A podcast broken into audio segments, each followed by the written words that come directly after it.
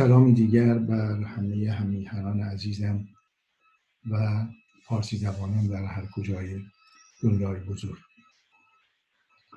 در هفتاد و هشتمین برنامه در روان پژوهی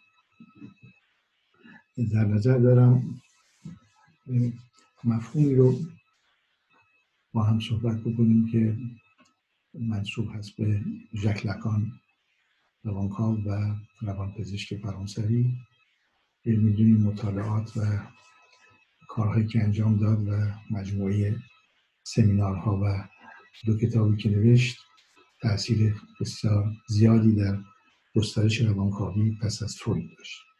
این در واقع میشه گفت بعد از فروید کسی که روانکاوی رو یک حول بزرگی داد به سمت جلو و مفاهیم تازه رو در روانکاوی ابداع کرد متوجه شد کشف کرد و یک نوع در واقع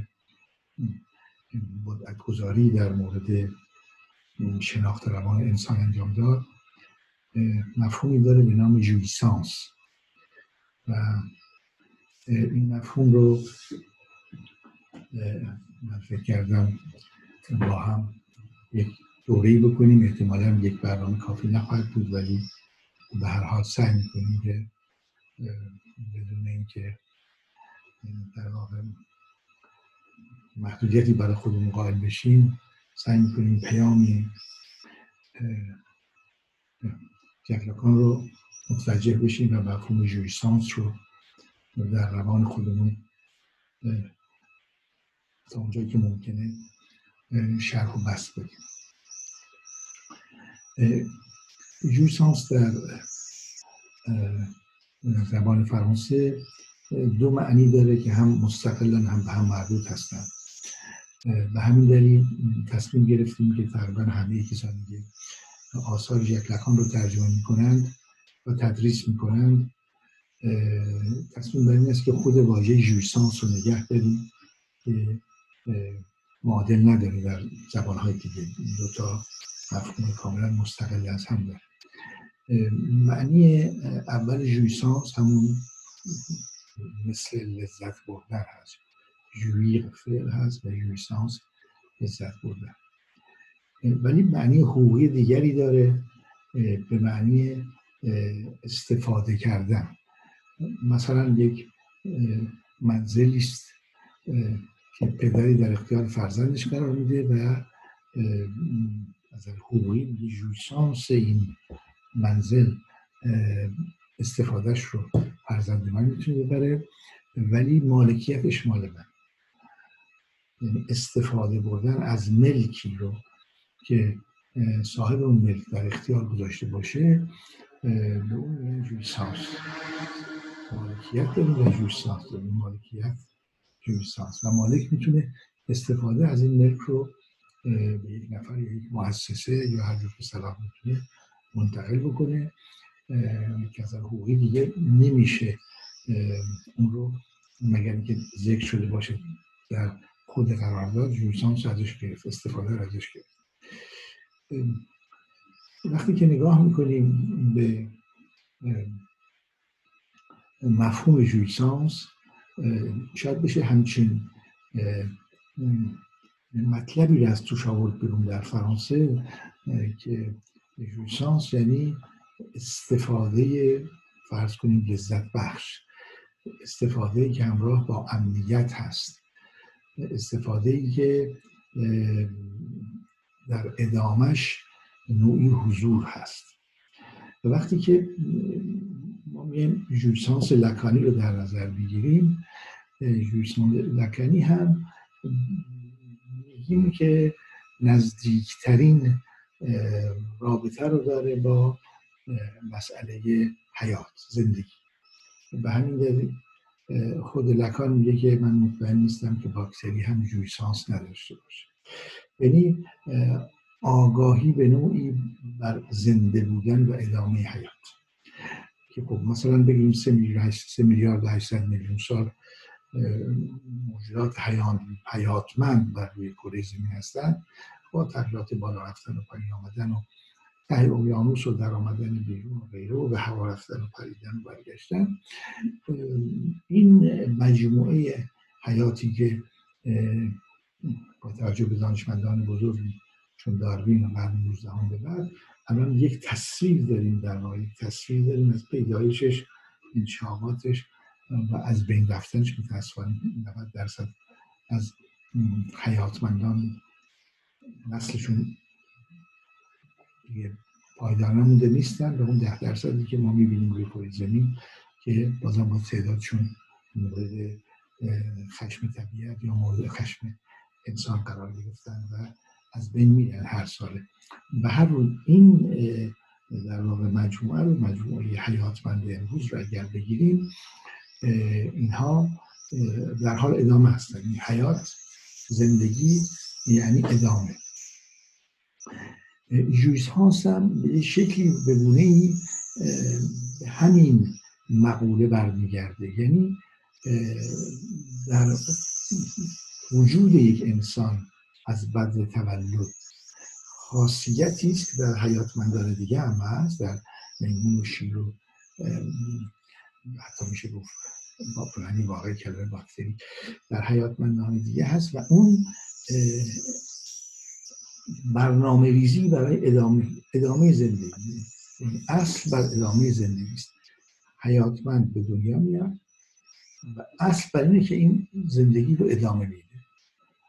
هیچ شکی نمی‌کنه خود حیاتمند در ادامه زندگی. تلاش می‌کنه تلاش تلاش در روزمره انجام میده. تلاش هر لحظه ای انجام میده. وقتی هم این حیات در خطر باشه تمام توان داشته به کار میدازه که بره جلو. و همین مسئله رابطه با حیات و همین مسئله انرژی در واقع که وجود داره در حیات که به جلو بره ادامه پیدا بکنه به نوعی می‌بینیم که در تمام فرهنگ های که من نگاه کردم می‌بینیم که واژه زندگی یعنی شروع و ادامه و مرد یعنی قطع. تمام شدن.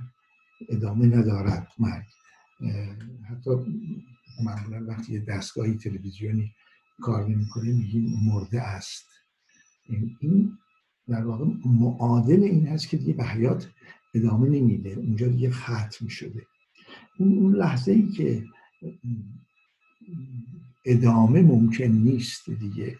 حیات از بدن مجموعه بدن رخت میبنده و میره اون لحظه رو بهش میگیم مرگ و دیگه یعنی که ادامه پیدا حیات زندگی یعنی به معنی ادامه است به طور کلی.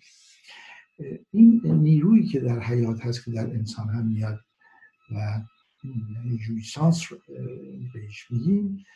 یکی از عوامل مؤثر ادامه زندگی است. عوامل مؤثر شکلگیری ناخودآگاه بشر هم هست.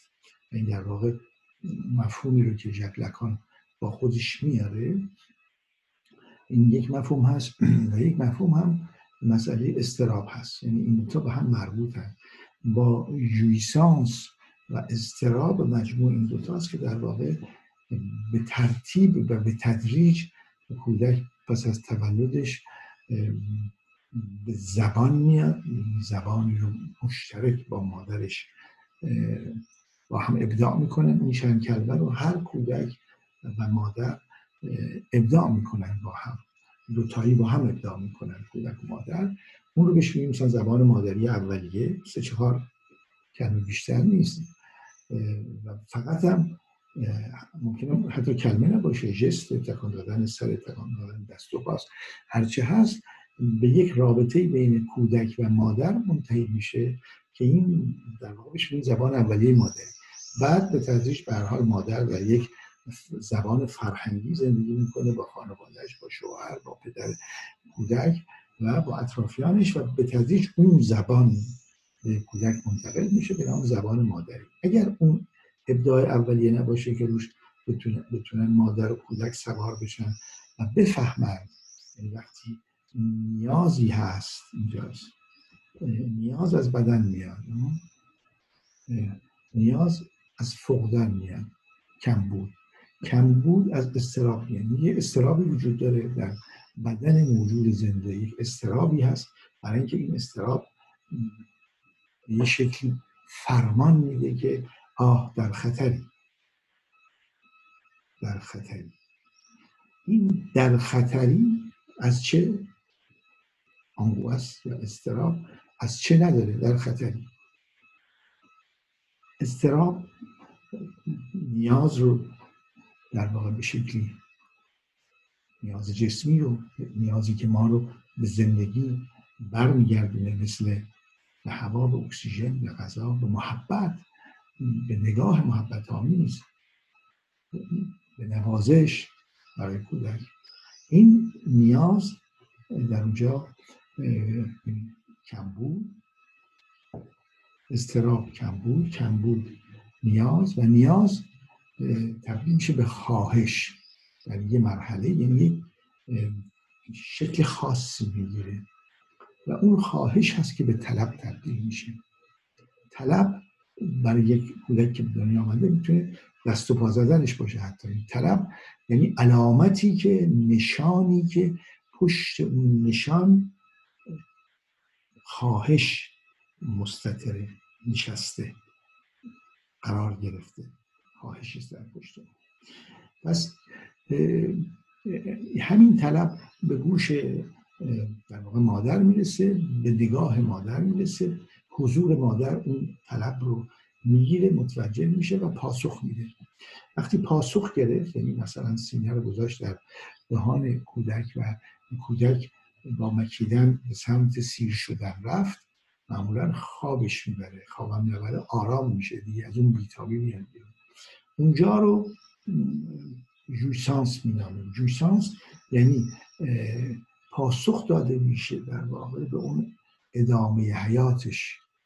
اون ادامه حیات ارضاع میشه. بعد از اون از یه مدتی آنگوس استراب میاد بیرون. دوباره این سیر تکرار میشه و به این شکل با تعداد بسیار زیادی دور زدن تعداد واحدهای طلب افزوده میشن و این واحدهای طلب به نوعی تبدیل میشن به یک زبان زبانی که وجود داره زبان مادری که هست و اولین زبان انسان سخنگو به این شکل ساخته میشه. از یک طرف می‌بینیم که در این چرخش تا چه حد نقش مادر بزرگ و عظیم و اساسی است. مادر به یه شکلی در واقع در راه افتادن این مکانیزم و سازوکار چرخشی که به حیات منجر میشه دخالت داره تا چه حد دخالت داره و اهمیت داره. البته در بحث بعدی این مسئله رو لکان هم مطرح می‌کنه که چگونه نقش پدر به تدریج می‌تونه این یگانگی که بین مادر و کودک هست رو از هم جدا کنه و این دو, دو نفر از هم جدا بشن مادر و فرزند. فرزند هویت خودش رو پیدا کنه شکل بدن خودش رو متوجه بشه به ترتیب حضورش رو در هستی بنگره. اما این مسئله جویسانس که به نظر این که ساده می‌رسه طبیعتا یه کمی پیچیده‌تر هم هست. در پشتش سه نوع جویسانس وجود داره که شاید در قسمت های دیگری من سه نوع جویسانس رو مطرح بکنم با یک فرصت بهتری. ولی الان من خواستم به اینجا برسم که در این اولین صحبتی که راجع به جویسانس می‌کنم که زیبایی این برای من زیبایی این مفهوم برای من در اونجاست که ما در زبان فارسی و قبل از اسلام این واژه‌ای رو به نام جان داریم.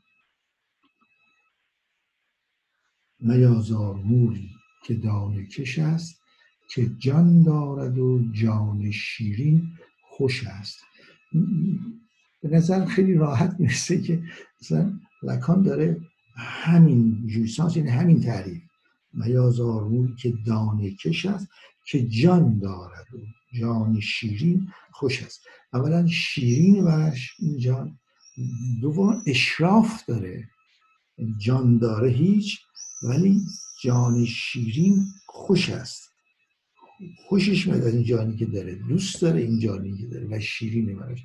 این طبیعی مثل اینکه دقیقا تعریفی رو که لکان می‌کنه از جویسانس یه گونه خیلی قشنگ با این شعر فردوسی بزرگوار سازگاره که جان رو دقیقا مثل جویسانسی که لکان به کار می‌بره استفاده می‌کنه و یا و موری که دانه کش است حتی در اون حد که جان دارد و جان شیرین خوش است. ورای این درسی که ما می‌گیریم از فردوسی که آشنا بوده بوده نیست که بهش میگیم حکیم که آشنا بوده با اهمیت جان خوش بودن این جان برای موجود زنده. جویسانس هم خوشی است هم ادامه زندگی است. جان دارد و جان شیرین خوش است. آشنا بوده با این. البته بسیار بسیار انسان تعجب می‌کنه از مطالبی رو که فردوسی در جای جای مطرح می‌کنه در مورد انسان. و حیات گویی یک بینش فوق داشته این مرد بزرگ. و یک نوع می‌تونسته قوانین کلی حیات رو درک کنه و منتقل بکنه. یک بار دوبار من با این مسئله مواجه نشدم. در مورد فردوسیه اونجایی که ما به قوانین اساسی حیات و زندگی انسان و روان انسان می‌رسیم می‌بینیم که فردوسی بزرگوار اونجاها رو رد کرده آمده و از اونها استفاده کرده. پس این واژه دال جانی که پشتش از فردوسی تا امروز در هزار سال در ادبیات کلام روزمره زندگی روزمره جا ازش های دیگری درست کرده جاندار جانداران جان دارن حیات جاندار معادل حیات هست.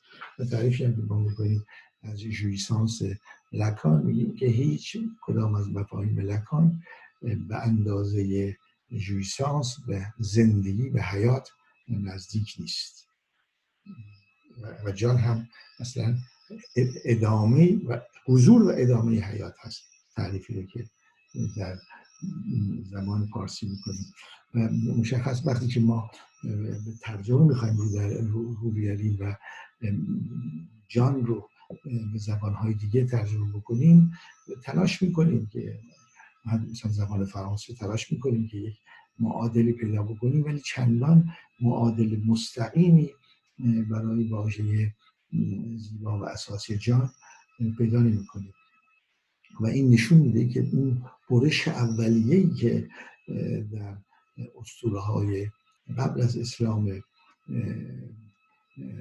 ما بوده به چه شکل عمیق و جاندار است. یعنی ما تقسیم رو که می‌کردیم یک بدن بدن یک انسان یه واحد انسانی.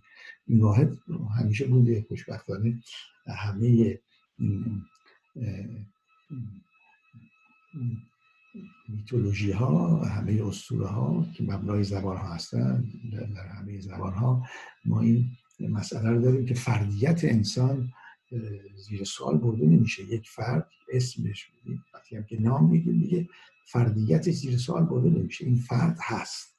کودک به دنیا میاد یک اسم بهش میدیم. شناخته میشه به عنوان این فردیت. درسته که از قبلا قبیله حالا که از یک خانواده است در یک شهر زندگی می‌کنه در یک روستا زندگی می‌کنه. شهروند یک کشور هست شهروند جهانی هست و بعد اساس حقوق اساسی یعنی اعلامیه جهانی حقوق بشر متکی بر اعلامیه شهروندی 1792 در پاریس اعلامیه جهانی حقوق بشر 1948 مبنا و اساسش بر همین هست.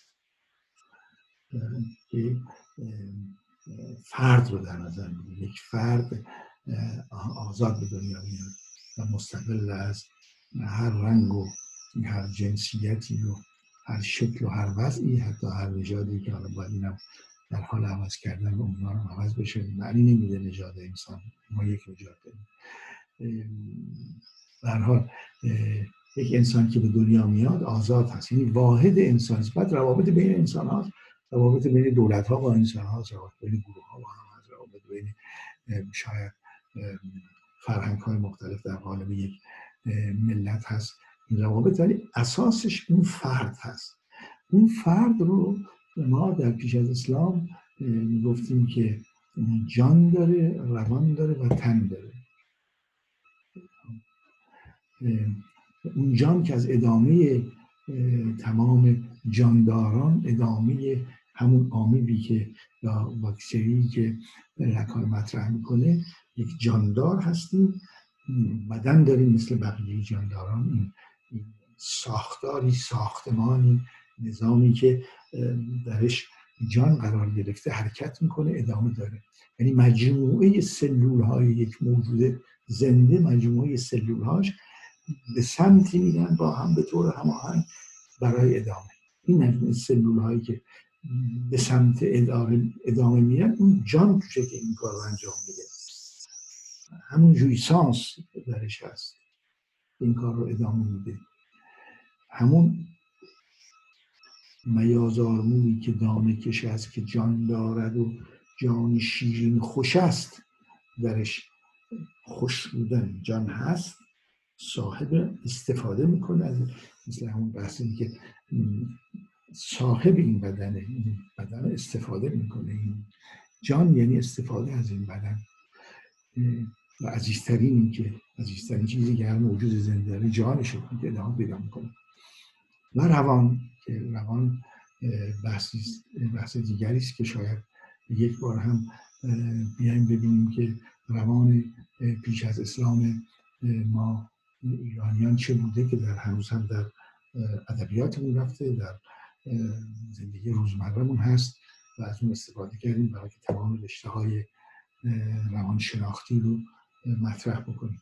در حال عمده در این مسئله این هست که مفهومی رو که شکلکان با دقت نظر خودش پیدا می‌کنه در انسان و اون رو به عنوان یک عامل اساسی برای ادامه حیات مشخص می‌کنه که اون هست که حتی در وهله اول ناخداگاه ما مجموعه نظام داده پردازی دالهای ما و بقیه روان ما رو می‌سازه که حول این ناخداگاه شکل می‌گیرن این در واقع حضور جویسانس حضور جان حضور ادامه حرکتی به نام ادامه زربان قلب یا شش هایی که تنفس می‌کنن. مجموعه سلول هایی که در دستگاه های پنج نظام مختلف و هر نظام به شکل هماهنگ با هم کار می‌کنن این به ما جان میده.